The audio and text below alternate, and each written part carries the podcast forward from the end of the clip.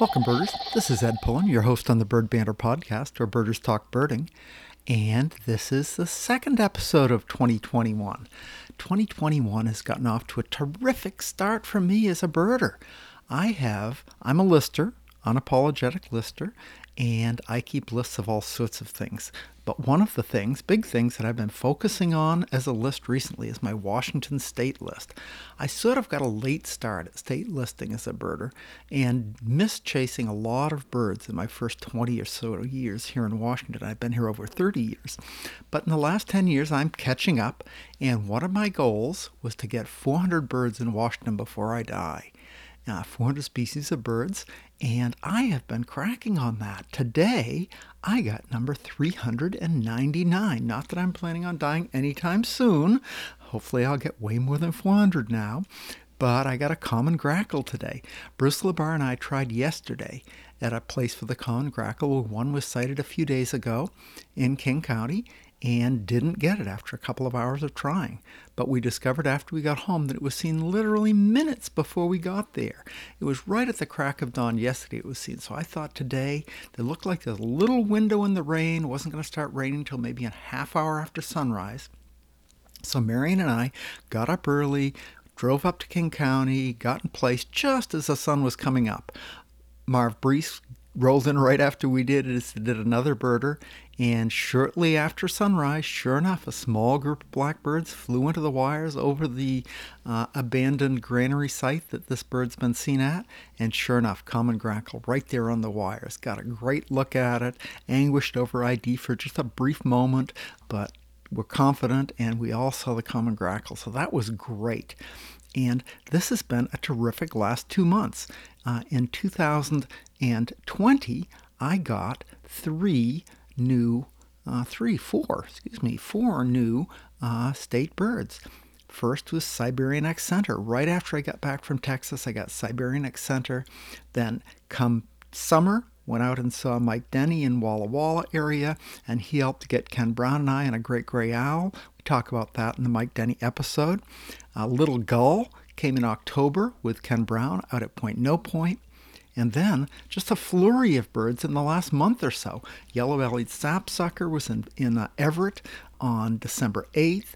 And then just a few days ago, hooded oriole in Bay Center, Washington, uh, down by the southern southwestern coast of the state.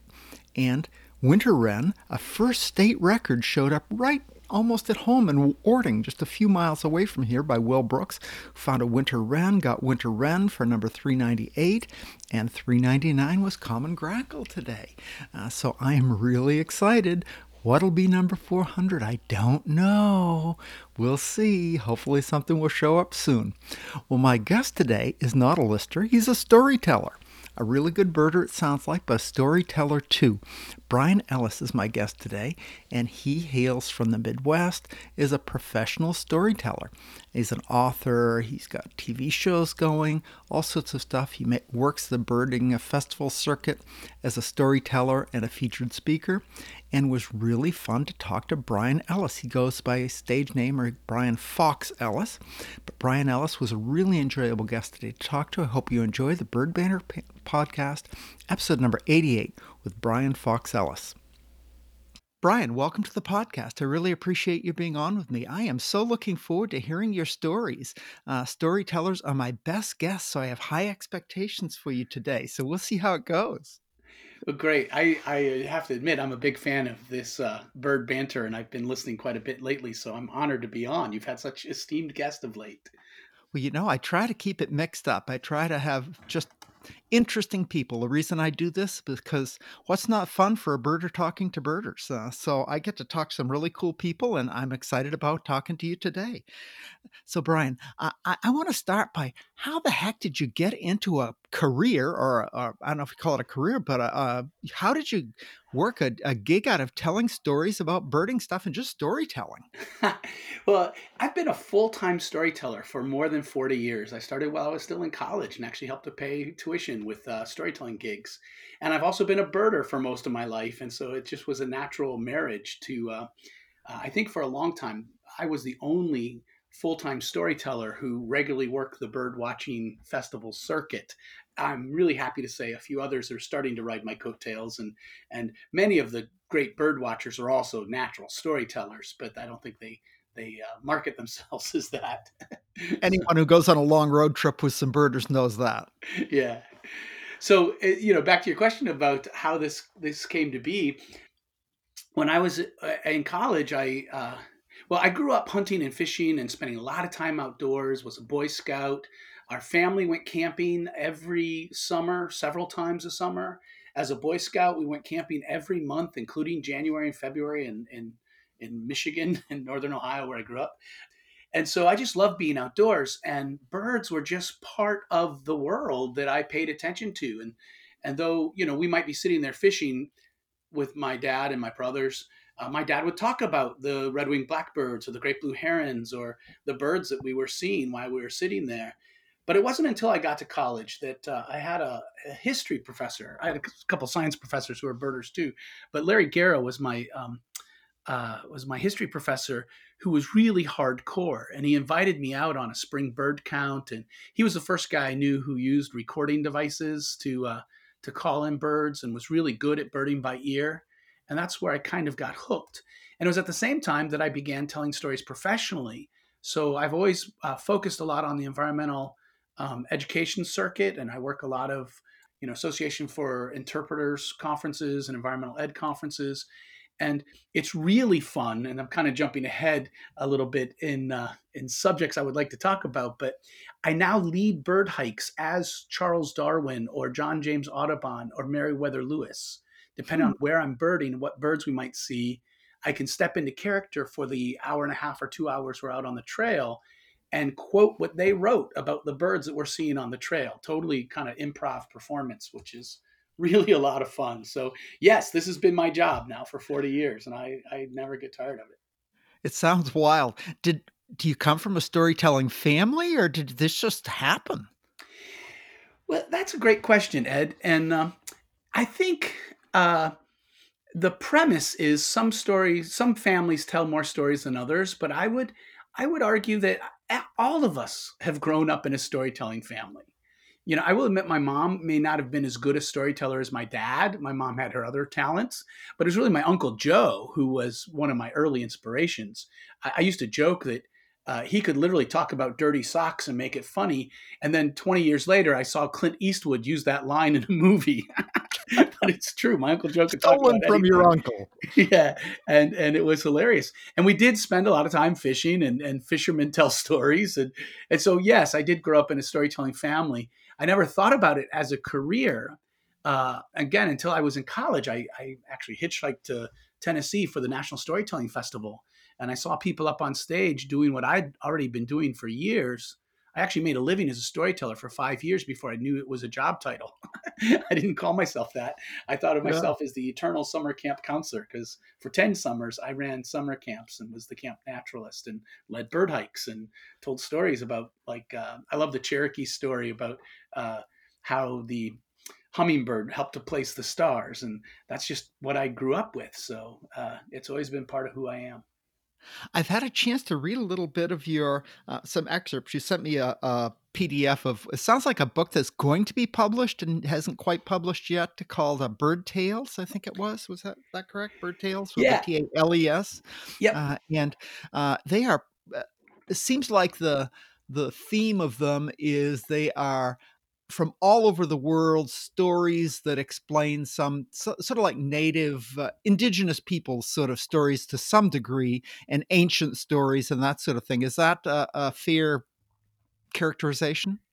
Yeah well uh, two things. One is that book is part of a series uh, including fox tales bird tales tall tree tales a river of stories and prairie fire is the new one that's at the at the printers now. I just uh, approved the proof the other day.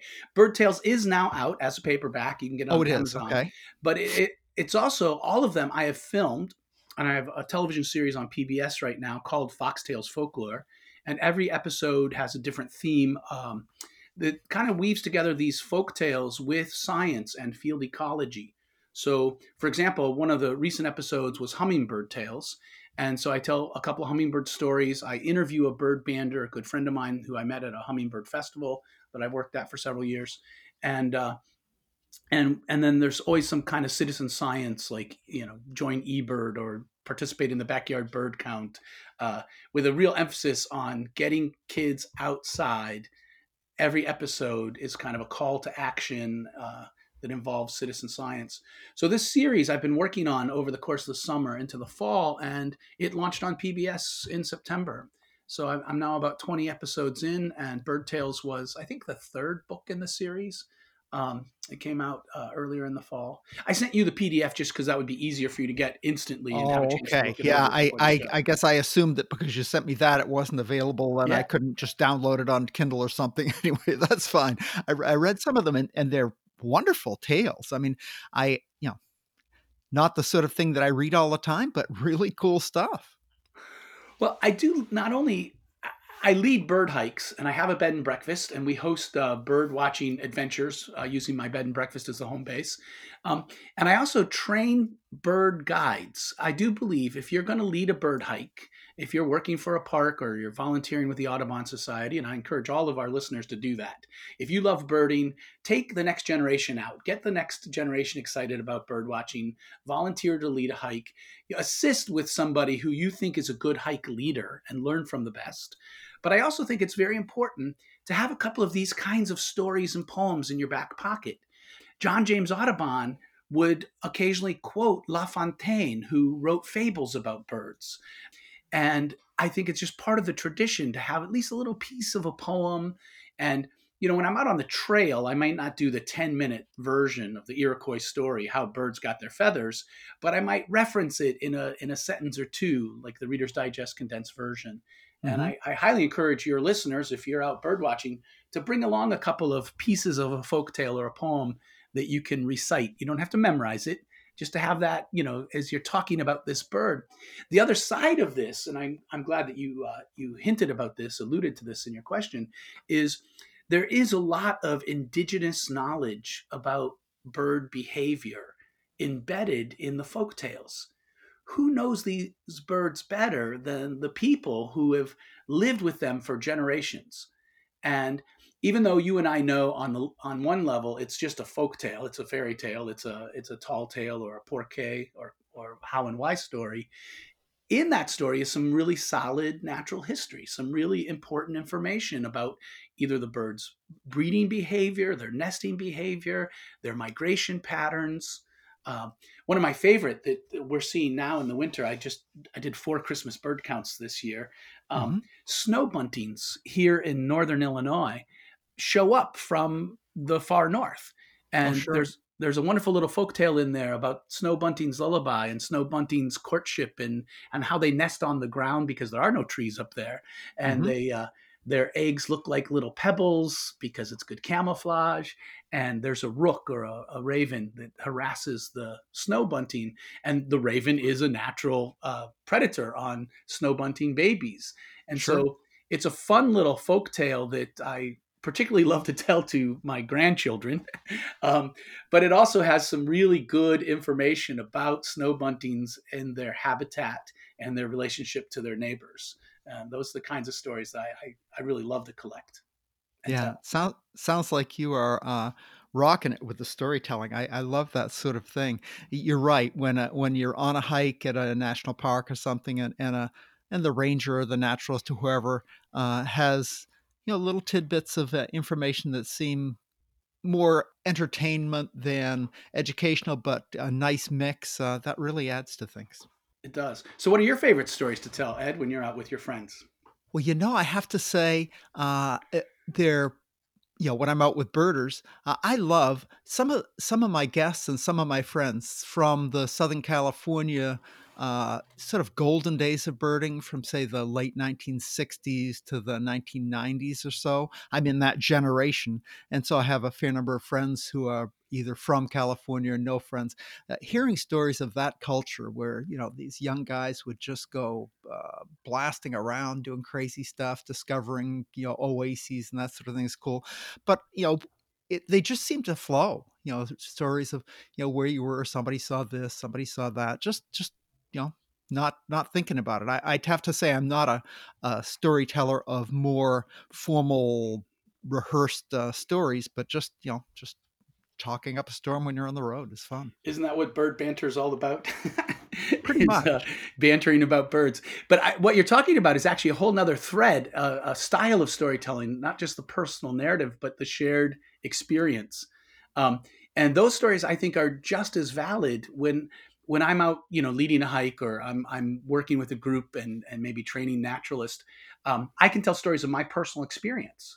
And I mean, for example, um, I was leading a hike with 80 people. I usually don't like to take so many, but I my summer riverboat job, uh, I lead a hike every Monday evening at Starved Rock State Park on the Illinois River, and uh, on that evening we had 80 people, and it's a little hard to get everyone on a bird. it's hard yeah. to keep them together, and so it is more of a mix of entertainment uh, and natural history. But we did see some good birds, and at, at one point I heard a barred owl off in the distance. It was sun. It was getting close to sunset, and I got everybody quiet, uh, which is a miracle in of itself yes. because they heard the barred owl. They got quiet, mm-hmm. and I impersonated the barred owl, and it called back. And as I'm talking to this owl, I hear this little chatter in the background, and I kind of whispered to the group, "I, I think that's a mother owl encouraging her babies." to to mm-hmm. fly or die. There's just something in her voice. Yeah. And and now they're all like, yeah, and you're Doctor uh, Zoolittle, and and you're gonna you're, you're communicating with the birds. I'm like, no, just as you can learn French or German, you can begin to understand more than just you know who who who who cooks for you. You can hear something in the tone, and you can begin to uh, read some of that. And they laughed but then 15 minutes later, this trail is a loop. And we're on the other side of the loop and we hear the owl again, much closer this time. And everybody got quiet. We it was a wide place in the trail, so it was easy to kind of huddle mm-hmm. together. Right. And sure enough, we saw three baby owls on the ground hopping mm-hmm. and flopping, hopping and flopping. yeah. And the mother was flying back and forth above them. And it was dusk dark. So if these babies didn't get up into a branch, a coyote or a fox or somebody sure. was going to eat them. And they saw exactly what I was talking about. And the really cool thing is, I believe we watched this one owl, one of the owlets, uh, more uh, mm-hmm. adventurous than the others, uh, trying really hard, jumping and flapping, jumping and flapping, till finally you could almost see the surprised look on its face. We were that close.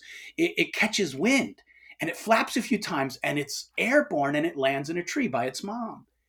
And in the next moment, the other two, mimicking their sibling, uh, flopped, uh, flapped and jumped, flopped, flapped and jumped, and they caught wind and got up into the tree. And so all three of us I mean, all of us in the hike got to see all three of them take their first flight. Maiden and I am flight. sure those people will never forget that story. I'm sure it's been told a hundred times because I've told it 72. and every time I lead a hike there, whether or not we see the owl, if we're lucky enough to hear it, uh, that's a bonus. Um, I can tell that story. And so, especially if you're leading hikes in places frequently, the mm-hmm. trail itself begins to be embedded with stories. And this actually reflects back on indigenous knowledge because if you uh, go to Australia, which is one of the few places I have not been, but high on my list, in the outback, they have stories that that help them find their way, the journey tales. Um, that this story leads to the next rock, and that story leads to the next billabong, and and you find water if you know the story because the story helps you get there. And I, I do believe that those of us who are fortunate enough to spend enough time outdoors hiking the same trails often, we begin to learn the place in a deeper way. And it's the stories that help us to connect. And then the stories be the become the bridge that help our our crew, our the people on the hike connect in a deeper way. And so I'm sure that you probably have some stories like that. I've listened to several of your podcasts and the uh, the long-tailed duck you were talking about in a recent episode. You know that every time you go there, I'm sure you get a little chuckle just to yourself if it's just you and, and your partner out there. Yeah. So. Yeah, uh, we were uh, Marion and I went to Skagit. Skagit, the Skagit Samish Flats are a are a, uh, agricultural area. They grow tulips there in the spring, Mm. uh, but the rest of the year they're huge muddy fields. Uh, and so in the winter they are tundra-like, yeah? and so that's one of the places we can go to see our northern visitors, our rough-legged hawks, and Yeah. sometimes a gyrfalcon, and and that sort of thing. Uh, but anyway, we birded that area for a while, and we had I wanted to come back down at dusk to see some short-eared owls, but it was maybe two, and it wasn't going to be dark for an hour, so we popped up uh, to Samish Island, and there's a little overlook there that you can overlook a, a fairly deep water area and uh, i'm a i'm a lister working on my year list and this year i wanted to i know i'm going to be traveling a lot so i won't won't get a big washington list but i wanted to do a, a, a, a not a big week so to say but a busy week of birding uh, and so we popped up there to look over the over the thing and and this it's pretty good. There's uh, you know white winged scoters and surf scoters and three lo- three species of loons and some long-tailed ducks and uh, yeah but but there you know you know how birders are used to looking you know way way out in a scope? I mean you know Mhm. well way out there uh, and this the uh, uh, less experienced birder he wasn't young maybe 50 something came by and and he said uh, have you seen any loons? I said, all three species of loons are here. And he said, wow, can you show me? And so I, I put one in the scope and he looks and he goes, I don't see anything. I said, it's really far out there. He goes, I don't see it. I look, it's right in the middle of the scope. I go, I don't see it. And I go, huh. it was just funny. I couldn't get him on a single bird. It was, Uh, it was a, I mean, and I just had him right there, focused perfectly right in the middle of the scope. And he just, I could not seem to explain that. You know, you have to look really out there. Mhm. you just wanted to see it right right in close. I think it was kind of funny that it's it's hard to explain that. Well, that's the beauty of good optics and knowing Yeah. how to use them, Yeah. and uh, you really do get what you what you pay for in that regard. Uh, for a long time, I was sponsored by Eagle Optics, and uh, Oh yeah, and uh, and I had access to some really good material in that regard. Um, but your story also speaks of um, you know that that knowledge that you have about that place because you've birded there so often. And and so my other I guess recommendation uh, along these lines with your listeners is to um, to to go birding with the local experts. I always try to do that wherever I travel. You know, if I'm coming in for a festival, I might be leading hikes in places I've never been bird watching. Mhm. And so I'll try to arrive a few days early, not only to scout, but to meet those local experts and go birding with them. So I know what to look for and and where to, you know, where to be, what time of day, and what we're likely to see. But then if you do that over time in an area, so one of the things uh, we chatted about earlier is I, I wrote the Illinois River Road bird map for the Illinois River Road Tourism Board, and we did print a few thousand copies, and I still have about twenty in in my library, uh, but it's all, all online now. Um, and uh, I took on that project in large part because it was an excuse for me to go bird watching at all the best places along the Illinois River, which basically flows from Chicago to St. Louis, with the local expert. So there were several bird watchers in particular, um, older gentlemen um, that I wanted to spend time with, and so I recruited them as my um, uh, my mentor more than my assistant. but Mhm. they were very happy to take me out and show me these places, and and part of it is I wanted to to ground truth each of the sites. So I'm not just making a list based on what people have told me. I wanted to go there. I wanted to hike it, but we also had to, you know, uh, log the GPS uh, location. We had to make sure there was parking and restrooms and and Mhm. some of those kind of logistics.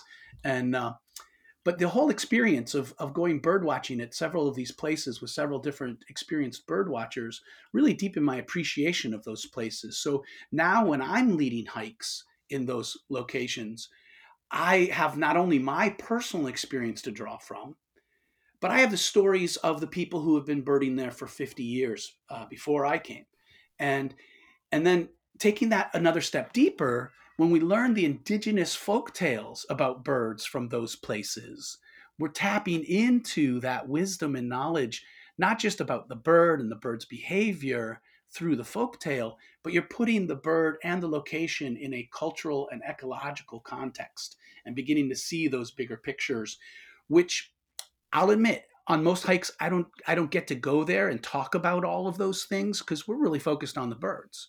sure. But ha- having that in my back pocket, so if the right question comes up and the opportunity arises, I have these little snippets of stories I can share. That that again, the story becomes the bridge, and it helps that that birder not just connect with this bird in this moment, but connect with the place in a much deeper kind of way. And so, you know, your story about the mudflats and the and the failed attempt of the uh, the younger uh, birder to get on the bird becomes a teachable moment as well. Um, so that you you have a funny story to share, but also one about you know optics and and something that helps people think a little more. So yeah, all this is made more more uh, more current uh, events by trying to share a scope without touching the scope, you know, yeah. in this time of COVID, because he's being careful to look through the scope. But I, I think, I'm not sure if he wasn't getting his eye close enough. I, it was all, yeah. you know, it's just weirdness that's going on now is makes it, uh, everything a little more challenging, but yeah. it, it was, it was cool. Uh, so I am excited. One of the things I'm just in my hope to do list now that I'm retired is chase migration from you know somewhere down the Gulf Coast up the Mississippi River over to uh, over to you know probably uh, Ohio or something like that to kind of finish up around uh, either Point Pelee there, uh, Magee Marsh, uh, and that I think I could be a fabulous road trip. But uh, sounds like I'm not sure if the Illinois River, I think that kind of doesn't quite go in that route, but it would be. no. But if you're swinging through this area, I'd, I'd be happy to meet you someplace and or uh, you know host you at my bed and breakfast and take you out for a day of bird watching.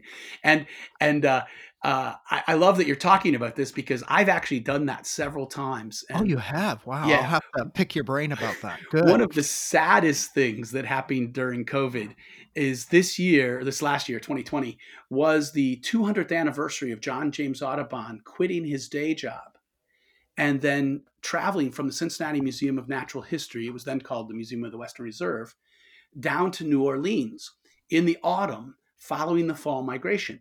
Oh. And so I had booked 60 performances between Cincinnati and New Orleans mm. um, in October and November. I was doing, you know, three to five programs a day, almost every oh day. Goodness. Lots of nature centers and science and art museums had hired me. Um, and also, like Arkansas Post is a place Audubon spent time.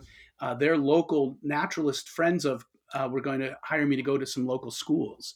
Um, I'm hoping most of them will rebook that, though the 201st anniversary is not quite the same as the 200th anniversary. less exciting, yeah. yeah, but uh, I love doing those kinds of tours, and I, I've because of my job, I've been able to arrange that kind of thing several times, and it is really exciting to. Like one year, I was I was down.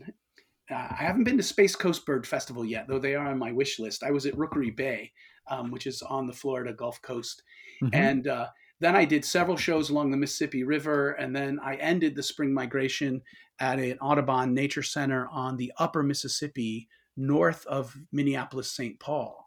And I really do feel like during those couple of weeks, hey, didn't I see that Blackburnian warbler last week in Louisville? Yeah. and uh, it was really kind of fun that way.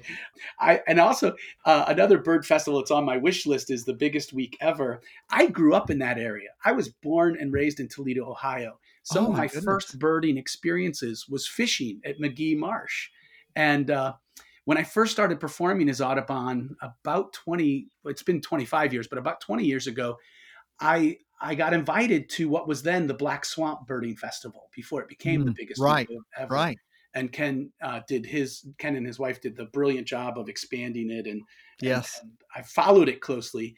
And I, I still have family in Toledo and in Cleveland, so I try to book at least something in that neighborhood, usually the week before or after the festival, because the festival is a great event, but if I'm not hired to be at the festival, I would rather be there when there are fewer people and the same birds. Yeah, um, I've heard going the week after, the week before, yeah. the week after. Yeah. Yeah, there are certain times where it's better than other times, but I do think that those places are good year round. You know, you're not going to see the big wave of, of migrating warblers, but there's always going to be good waterfowl uh, because you're in the Black Swamp.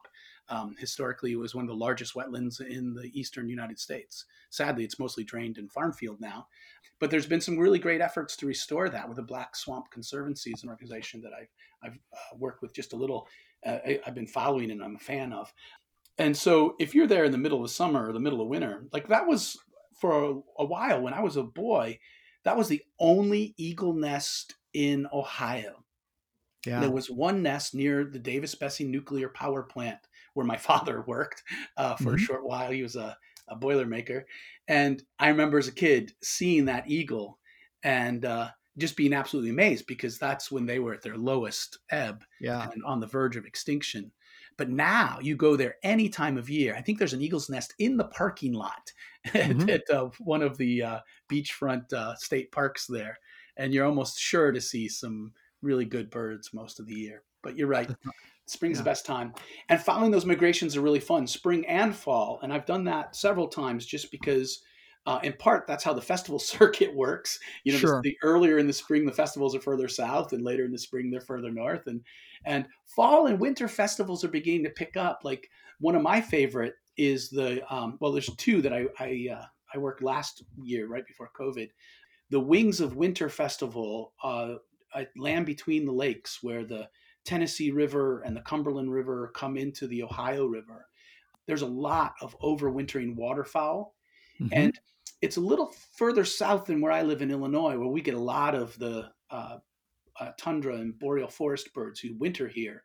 But we Mhm. did see some horn larks at the Wings of Winter Festival. So some of the northern birds will hang out in, in northern Tennessee for the winter. And then the other one just down downstream, basically, um, I think it's the week before, is uh, the uh, the Alabama Crane Festival. Uh, Oh. That's happening next week virtually, and it's a really great festival. Um, I've worked it probably four or five times. It's one of the only places in the eastern United States where you're almost guaranteed to see whooping cranes um, Oh. during the winter because that reintroduced flock um, overwinters there. And you can be in a heated, uh, glass walled bird blind at the Nature Center Wow. and be a hundred feet away from a thousand sandhill cranes, ten thousand ducks, and if you're lucky, if they're there the right time of day, about a dozen whooping cranes.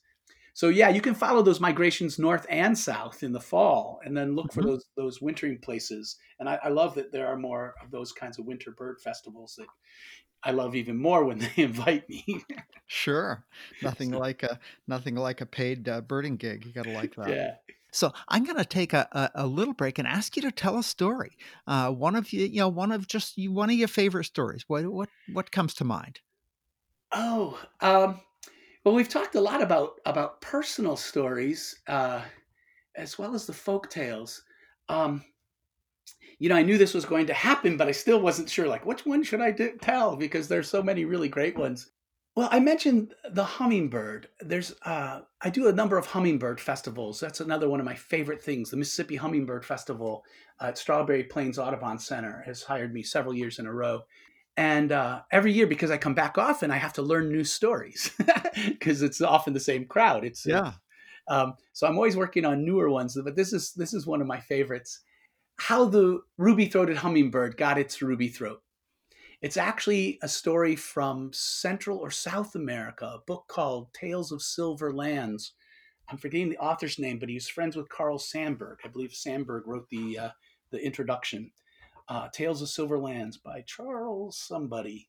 Uh, it's in the back of my book. I always give credit to the source. In the beginning, the hummingbird was a rather plain, mousy looking bird, kind of gray brown like a lot of other little birds. But one day, the hummingbird was sitting on a, on a branch, just resting, when it saw a huge buck, a huge deer, came racing by. And there was something in the eye of that deer. Clearly, it was frightened. It was running at top speed, leaping over logs, ducking under branches, and Hummingbird quickly realized why this deer was running so fast. It was being followed by a puma, a cougar, a mountain lion. And this cougar was so intent on catching this deer, it was watching its prey and not so much watching where it was going.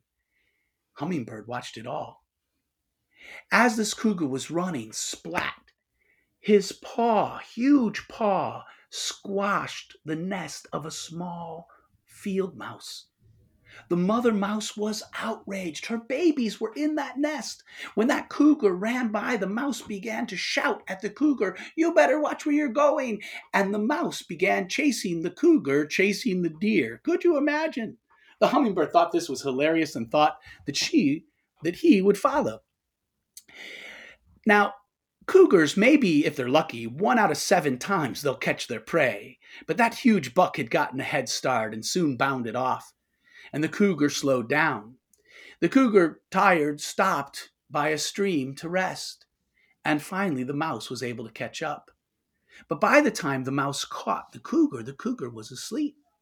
And the mouse said to herself, Not watching where you're going? I will teach you to pay better attention. And the mouse scooped up a little clay mud from the edge of that stream and very gently put little pat, little pat, little pat of mud over the eyes of that sleeping cougar and then walked away.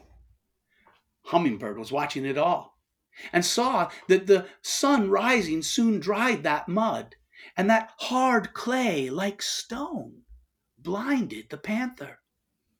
When the panther woke up, he began stumbling about. Boom, ran into a tree, tripped and fell, and Hummingbird thought this was so funny, but took pity on the cougar, flew down and buzzed in its ear and said, Please be still. I think I can help and the hummingbird, with its very long, sharp beak, began to prick and peck, and the mud slowly cracked and the clay fell away. And when the cougar opened its eyes and saw this plain, mousy little bird who had done it such a great favor, the cougar said, One good turn deserves another. You, such a plain looking bird, but you are so important to me. Let me reward you for your kindness and the cougar began to chew some of the grass that was growing nearby. And maybe you have a pet cat that eats grass sometimes when it's not feeling well. And that grass, that green emerald slime with saliva smeared over the back of the bird, transformed it. But wait, a little more, said the cougar. And with its huge paw, scooped up a bit of the mud from the edge of that stream. And in that mud were flecks of mica and bits of iron the iron ore stained the mud a bright orange red, and the mica, reflecting sunlight, gave it that ruby tint. You've seen the ruby throated hummingbird. That ruby throat and green emerald back are still there to remind us of this story, to remind us that it is true. One good deed deserves another. Very cool. You are a storyteller indeed, uh, Brian. nice job you know, very simple little story, but I love that. Uh, uh, you know, it took what about three or four minutes to tell. That's something you could use on the trail when you see a sure. hummingbird. Um, yeah, and and yet it does have a lot of the the food web, the natural history, the ecosystem, predator prey relationships. So there's a lot of good, solid science in that story as well. Cool stuff. So you have really made the birding festival circuit. You've probably been to just a huge number of birding festivals. I have to say, I've not been a big birding festival goer. I've, I've, uh, yeah, you know, I, hiring guides and going on, uh, uh, you know, birding outings with, you know, quote experts, uh, is almost kind of seemed like cheating to me when I was younger. I have to say, it's like you know, going with friends, finding birds, that's all cool, but having them just walking around, having them pointed at for you when I when I was, you know, I'm not a fabulous birder by any means, but when I was more novice, just seemed like cheating. But I have to say, uh, now that I'm uh, gaining in years and have seen a lot of birds, uh, it seems like a, a, way more appealing thing to me to do to uh, you know, hit a few festivals, get some local knowledge, uh, and that sort of thing. So it seems like uh, I may I may offline catch up with you to to uh, give me some recommendations for some uh, you know great trips to go on you know as a, maybe as a part of another event well I, I i in one level agree with you it is i think more fun to go out honestly i lead hikes all the time and i love leading hikes but i would rather go out by myself or with my wife or now that i have grandbabies my my two year old toddler loves bird watching and we'll, I'll put her in the stroller and we'll go for a walk in the neighborhood park. And I prefer to go bird watching with just one or two close friends. But there is something magical about a festival that you get to spend a long weekend with your tribe. Mm-hmm. And mm-hmm. and you know, whether you're a beginner or a very experienced bird watcher, when you go to a festival, you get to go on trips with the local expert who knows where to catch that rare uh, local bird. And the other thing is, I'm, I'm not a I'm not a twitcher. I don't chase the rare vagrant. Um, I would rather see the native bird in its native habitat. And so if I see a blue sprouse a, a blue goose, a blue spruce, uh, spruce. I was thinking of the tree that's right outside my yeah. window here, the blue spruce. Um, if I if I want to see you know something like that, I want to see it in its where I'm supposed to see it because then mm-hmm. I know it's healthy and it's vibrant and I can observe behavior. But I always do recommend that if you're going to that kind of festival, and I love going to those festivals and and uh, scout them out. There's festivals all over the country at most any weekend that uh, you go and you you you pay a little bit extra because it's well worth having the local guide, but then plan to stick around for a couple of days or come a few mm-hmm. days early because the same birds are there without the crowds. Exactly. And so the festival for me is as much a people experience with my tribe as as it is a bird experience but you do get you know maps to the best locations and you get to go there with people who know what they're talking about and you get to learn and you know, even though I've been doing this for uh, 40 years, I still feel like I'm I'm. Uh, uh, I used to joke for a long time I, when I first started performing as Audubon at these festivals. I used to say I'm not a real ornithologist; I just play one on stage.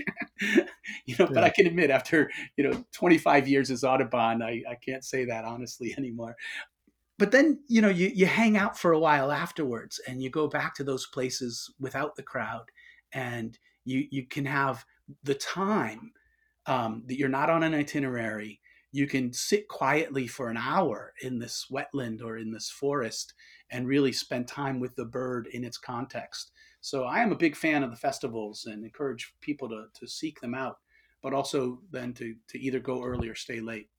Yeah, for sure. That's been my experience too. Uh, I think going going to the festival and then staying after is is a great has a lot of really good advantages. First of all, uh, you get to see where people went, so you know where the good places to go are. Even if you didn't go on that trip, you you know kind of find out where they went and they find the good birds. If you are a lister you know you get, usually get one or two uh, really hot birds that someone get you know you get all those really good birders in one place they're going to find some really good birds.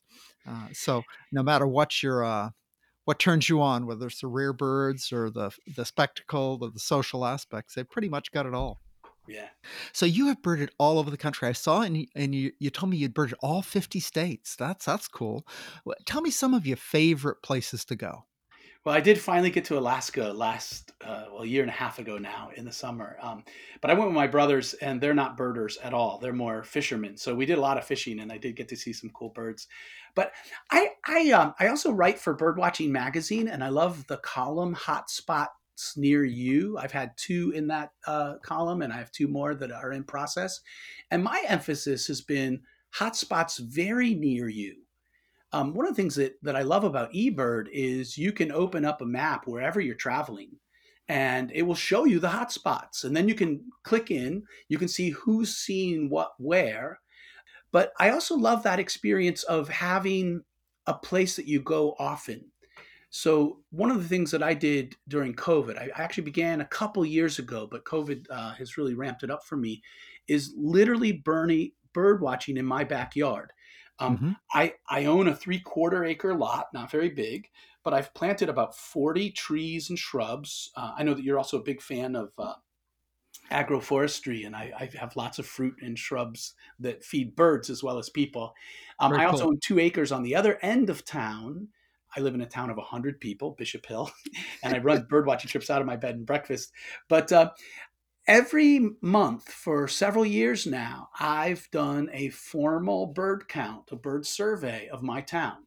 And I, I have the same route that I walk every time. So there's some semblance of uh, scientific uh, scale or, or uh, uh, a metric continuity. that I'm working with, yeah. continuity. And I try to do it the same time of day, shifted slightly because sunrise changes. Um, and it's really been fun to get to know that not only am I likely to, you know, see a Baltimore Oriole or Northern Oriole at this place, but I now know where they nest. And I and I've seen their nest a couple years in a row. And having that kind of local knowledge of your community so for me, my favorite place is, you know, my neighborhood. And and I walk this little two mile circle around town. I can circle the whole town in less than two miles. Um, mm-hmm. But then I also live really close to the Illinois and the Mississippi River. So one of the trips I do every spring is called Birding Between Two Rivers. And we'll spend a day going down the Illinois and another day on the Mississippi.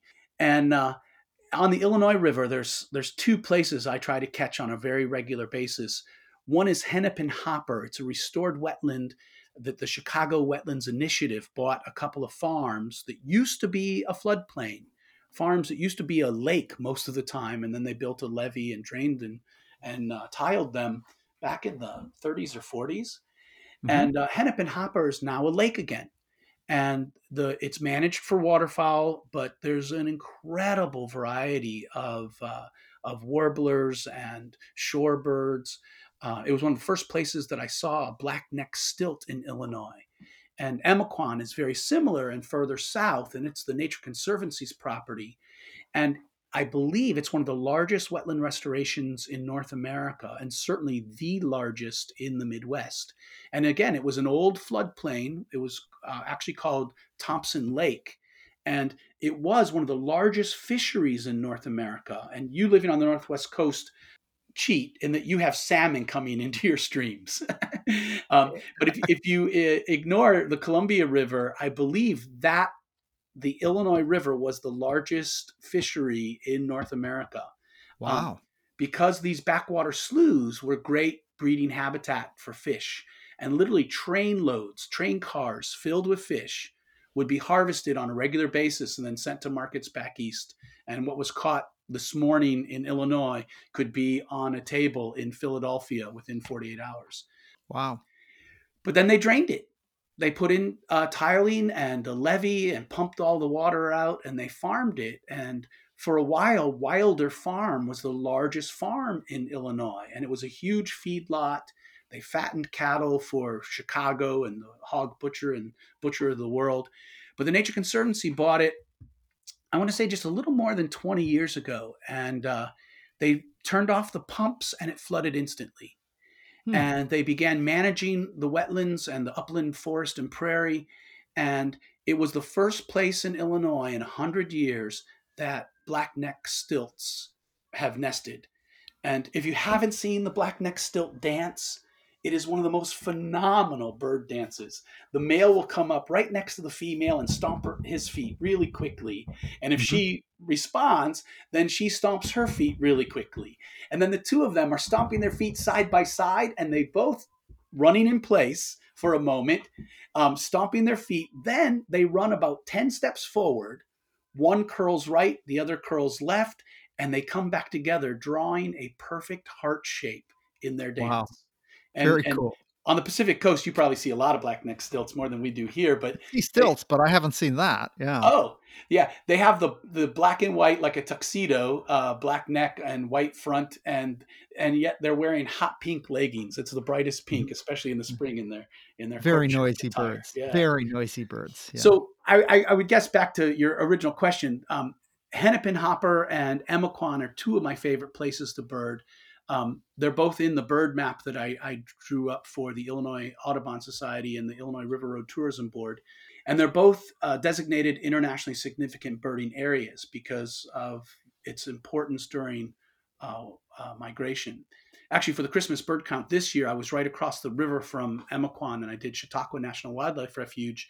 And that is one of the few places in the Midwest where Arctic shorebirds will rest and refuel for a week mm-hmm. every so spring it's a stopover spot. Very cool. Yeah. Yeah, those places are spectacular. We have a Bowerman Basin here, Grays Harbor in Washington, which is one of the the super important shorebird stopover spots on the Pacific Flyway, and uh, yeah, it it's spectacular to go see now, but compared to 30 or 35 years ago, oh my goodness, the, the decline in numbers is just mind blowing. But it is fabulous uh, oh, just unimaginable to see so many shorebirds swarming around. Well, that's the cool thing. It, it, it is depressing when you know that you know several billion birds are gone. But the cool thing is we can turn that around, and because we've done it with eagles and duck hunters buying land to preserve for ducks, I'm mm-hmm. a, I'm actually a big fan of Ducks Unlimited. I've, oh, I've I, I agree.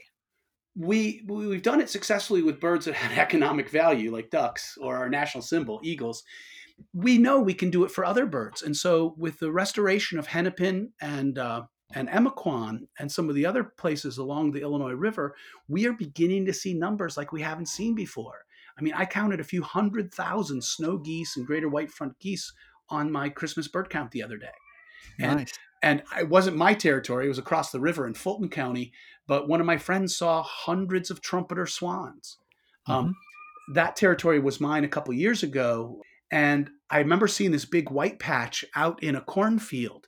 And I'm thinking, well, it hasn't snowed in a couple weeks. It's odd that it'd still be snow in the middle of the field. Usually it's just in the ditch on the north side of the road. And I thought it was snow.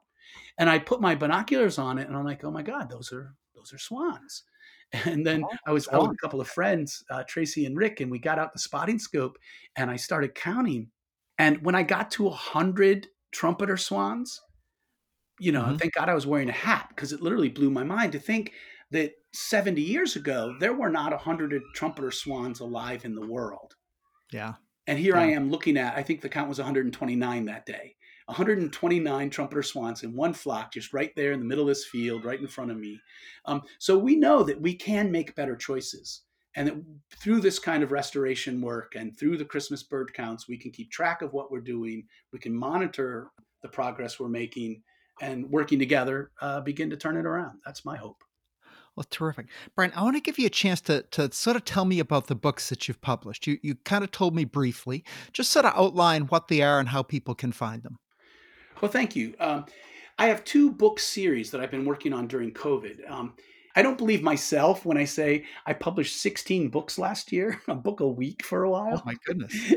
Except that all of this material was already written and sitting in my laptop. I, I basically took all of my scripts from my performances uh, mm-hmm. uh, did some editing, um, hired a, a, proofreader and a graphic artist and designer, and I published two different book series.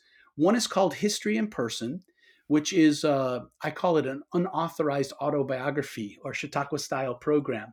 So basically, John James Audubon wrote his own autobiography, and all I do is act as editor and clip and paste it together so I have in the History in Person series because I, I'm trained as a high school science teacher and I've been okay. you know, making a living as a as a historical scientist reenactor. I've got John James Audubon, Gregor Mendel, Meriwether Lewis is one of the newest ones, Charles Darwin, and then you know some other historical characters. And every book comes with a bibliography, recommended reading, and a link to the film so you can see the performance and an ebook and audiobook. And actually, the audiobook is available on my podcast, which is Fox Tales International, and also on my YouTube channel, which is Fox Tales International. So when you buy the book, you get the, the film and, and audiobook for free. And then the other series, which is Bird Tales that we heard earlier, it's a collection of folk tales. So there's five books in that series now. The first one was A River of Stories, which is the Illinois River. Um, there's Bird Tales, Tall Tree Tales, foxtails and a uh, and the newest one it's still at the printers is called prairie fire and it's uh, prairie folklore and natural history all of the books in the Fox Tales Folklore series are a mix of folk tales true history natural history poetry and song it's like a performance in a book and, mm-hmm. and it does come with a uh, link so of course you can get them from my webpage foxtails int short for international and tales like stories but you can also get them from Amazon or, or wherever you get your books, your podcast, your on YouTube or whatever. I, I I have to back up just a moment and say my primary goal with this big project is we know that teachers and students are struggling that forcing the world and one estimate i heard 10 billion students around the world are now doing virtual education because schools around the world are shut down and I do tour the world. I've performed in Colombia and China and Korea just the past couple of years. So I wanted to provide quality material to teachers and students, something that adults will enjoy as much as the kids they might be reading to, something that teachers and armchair historians and birders can enjoy in the comfort of their living room, as well as their kids and grandkids to help connect them. And it's all available on every format and every device because we can talk about the digital divide and how students are having trouble getting access to all this online material, or we can do something about it. And so my goal was to do something about it, to make it available on every platform and every device so that every student has access to this material. And the thing that's been most heartwarming to me is um, a number of grandparents have bought the complete set of books as a donation to their grandkids or to their local school or library. And that's been uh, the, the biggest success as well as the most heartwarming reward with this project. And then beyond my wildest dreams, my local PBS station saw some of the video and said, we want to run this on our educational streaming channel. So I now have two TV series, History in Person and Fox Tales Folklore, that are on PBS. So I don't know how P- does PBS a local PBS channels available all over the place. So do you, how could if somebody wanted to watch those, how could they find them? Yeah, the easiest way is to go to my YouTube channel, Fox Tales International, and you need to spell it out. Foxtails T A L E S International um, on YouTube, and uh, that's the easiest way for people around the world to see them. Um, right now, it's only airing in Peoria, Central Illinois. Um, but I've had really good conversations with PBS stations and other uh, markets. Chattanooga, Tennessee, interesting enough, has uh, already hmm. reached out to me, and and uh, so I'm hoping it will go national sometime soon. That would be cool. I'll make sure that I put uh, I for every episode I do a blog post, and sometimes they're brief and sometimes they're more in detail. But every I'll put a blog post up with uh with links to that YouTube uh, channel, and maybe some maybe I'll embed one or two of the YouTube uh, stories in the in the blog post so that people can watch them there. Uh, I think that would be fun for people to do. Yeah, I think Hummingbird uh, Tales is uh, one of the series I, I am sure it's on the YouTube channel that your guest would would most enjoy. So. Sounds great. Uh, well, I have had a blast talking with you. Uh, I think uh, maybe a future episode is in mind when we can talk more. I think you've got a lot of stories that people would be love to hear. Uh, I am going to definitely uh, catch up with you about uh, birding the Mississippi River area if I do that thing, and maybe I'll spend a night at your Airbnb. That would be great. I'd love to host you. Thanks for being a guest today. I appreciate it, Brian. Take well, care. Thank you, Ed. Well, that wraps up the Bird Banter podcast number 88 with Brian Ellis. Enjoyable time talking with Brian today, and did help me remember how cool it is to really get familiar with birding places. I always boggle that as we go places, I know the next story that'll come along because we're driving along a place with a birder I've birded that area before, and one of us, either I will say or they will say, I remember a few years ago there was a gyrfalcon right on that rock over there. Or we always get uh, sharp-tailed grouse just around the corner here or uh, whatever. It's always, you know, the, the stories come back. You always look at the same places for the same birds, and just amazingly, sometimes you find them in the same places, same place. So uh, stories are an integral part of the birding community, and it was fun to talk with a, a real pro storyteller today. So Brian Ellis, thank you so much for being on the Bird Banter podcast with me. I hope you all enjoyed. And if you have a favorite birding story that you'd like to relate, please leave it in the comments section of the blog post that I put up associated with the Bird Banter podcast on birdbanter.com. I'll leave a link to that podcast, that blog post in the podcast notes of the podcast wherever you see a podcast feed. Uh, it'll also be on birdbanter.com, the website. Uh, so thanks for listening, and until next time, good birding, good day.